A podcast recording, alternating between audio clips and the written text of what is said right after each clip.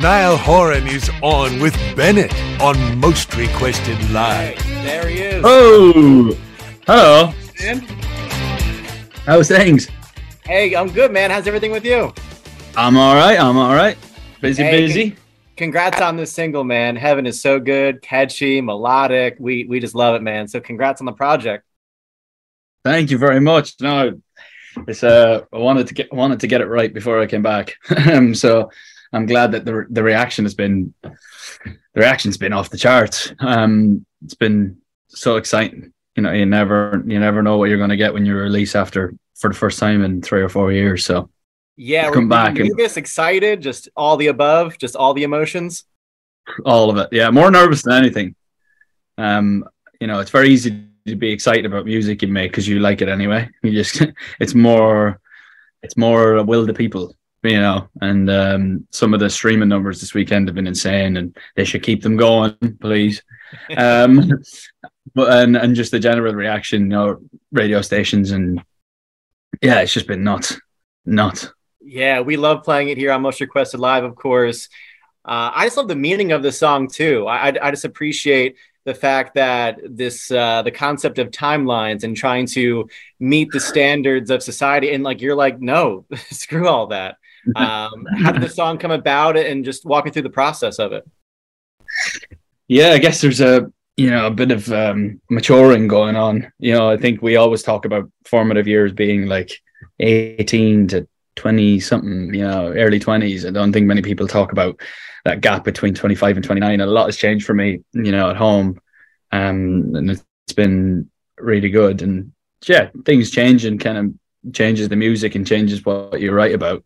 Hmm. Um, so yeah, I guess that's the kind of overall deal. Yeah. Yeah, as uh, I became a new dad two years ago, and I feel Congrats. like thanks, man. I appreciate it. I, I feel like that's um, what the song's about. This message of like, you know, these timelines that society puts in place for us. That starts super early. I realize that as a dad, like people compare their kids like out of the womb. Like this is this is how it starts, and then it's like what you said. You know, in terms of like, you know, you got to get married at this age, buy a house at this age you know you have to Mhm. have all these you hit all these criterias and it's all it's all it's not right Yeah, I know it's it is crazy, but you just kind of go along with it because that's what, what you're told, you know. Right. And and then if you, if you don't hit that, if you don't hit that certain milestone, it's kind of like, oh, I failed at life.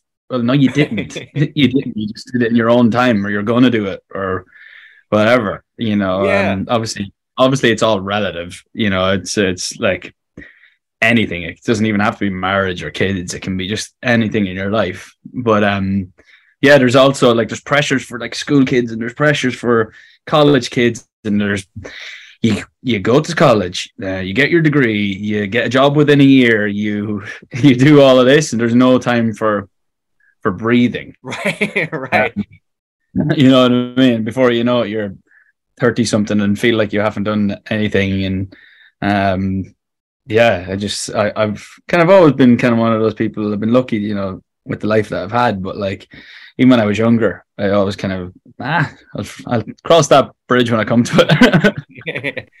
well this bridge you're about, like you're going to be turning 30 uh this year what do you think this this um maturation this this you growing up and seeing the world a little bit differently some perspective what do you think that's uh how that's affected your music or you know this album the show uh you know Yeah. coming out june 9th Yeah, yeah, no, I think I think uh, the pandemic was was definitely obviously I had a pandemic in those years, so there was a lot more time to kind of sit around and do the big thinking. And I Yeah. think that's where a lot of this came from. You know, life is like a show, and that's where the album title really came from. And then I was able to write tunes around that, and in that kind of songs like Heaven and other ones that you'll hear, it'll all make sense when you hear the whole thing. I guess the show just kind of sounds like a oh da da the show right now because no one's heard the, the rest of the songs.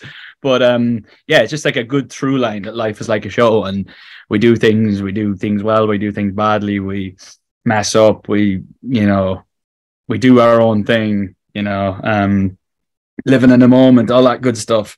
Um, it'll all make sense when you hear the record, but it's definitely changed. Probably mainly because of the pandemic, you know.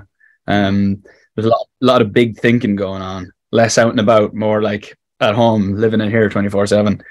Absolutely. Is there a song on this upcoming album that you're excited for your fans to listen to? Like maybe maybe one that will surprise them a little bit, or is, is there one that you kind of circled there?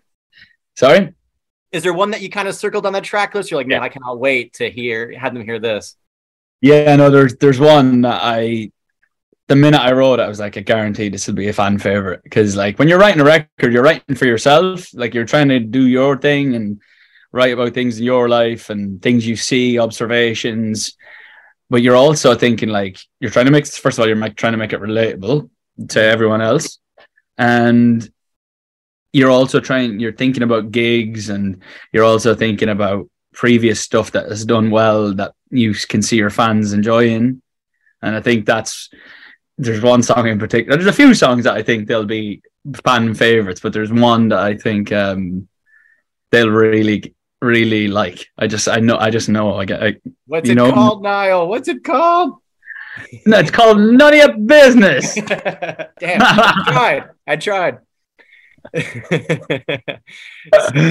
we got this look forward to uh yeah that that news you dropped the other week was so exciting all this to look forward to. And then of course yeah. voice which is coming up in, a, in a, little bit here march. How pumped are you? March. was it season 23 this is yeah. this is crazy of the voice. You're the rookie. Uh has the fellow coaches been good to you as as the newbie on the set yeah myself and chance the rapper are, are the new the new kids, uh, and we sit in the we sit in the middle next to each other, looking after each other. Um, but yeah, no, it's been it's been such a laugh. Like it's been such a fun experience, like working with artists, um, seeing all these new young singers and the, the talent that's going around. You know, it's like it's crazy, and it's if none of them like make it on the show, I'm sure we'll be seeing them again. It's like the voice has an unbelievable level of talent. Um, but just like aside from that, the the on camera and off camera banter with with the other coaches is just a like the text chain is like oh I bet. Yeah like Clarkson can talk. And she's very good at it. That's hence the fact she's got her own talk show. Um, and then and Blake is just an absolute beauty. And this is his last season so he's enjoying himself. Um, and then Chance is just like the smartest elo- most eloquent music geek genius. Like mm. the stuff, the stuff he knows about music, and he just thinks with like a producer's mind, um, which you don't see a lot in artists actually. Um, and you can tell he's got that like in, independent kind of uh, artist vibe about him, and he's just a cool, cool guy, sweet as hell, and yeah. I can't wait to see everyone's chemistry uh, on the yeah they were the producers are like we don't obviously we do the show but we don't like look at the reality side of it like all the background stories how to the show but from what i hear the edit's very good and funny. So i think it's march 6th yeah. it's, it's almost six here. or seven i'm not sure. Um 6th march 6th um yeah you don't want to miss that first episode for sure because the first day of auditions was funny. I felt sorry for the hey, before I let you go, uh, I have to ask this. We ask this every most requested live interview. and I love the responses. The song you wish you wrote. Was there a song that's come out the last few years, maybe as you're writing this album, uh, the show, that maybe inspired you? That you're like, man, I wish I thought of that first. That's a good question. Shit, that's a good question. um, I need help with that. Do you know what I do love? I love um, Steve Lacy. Yes. Um, his Grammy performance was sick. Um, I wish I knew you wanted me. He's so good live uh, too. He's so good. Yeah, so good. Proper musician. Um, probably that. Yeah, that.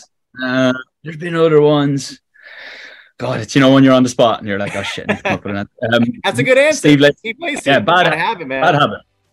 Bad habit. Bad habit. That's the one. That's the one I like. He's so sick. uh, well, Niall, appreciate the time on Most Requested Live. Congrats on Heaven, man. Uh, can't wait to hear this this full record uh, in June. Uh, just congrats on everything, man. We appreciate it. Thank you. Thanks for the support. I appreciate it, man. Uh, see right, you man. soon. We'll talk soon.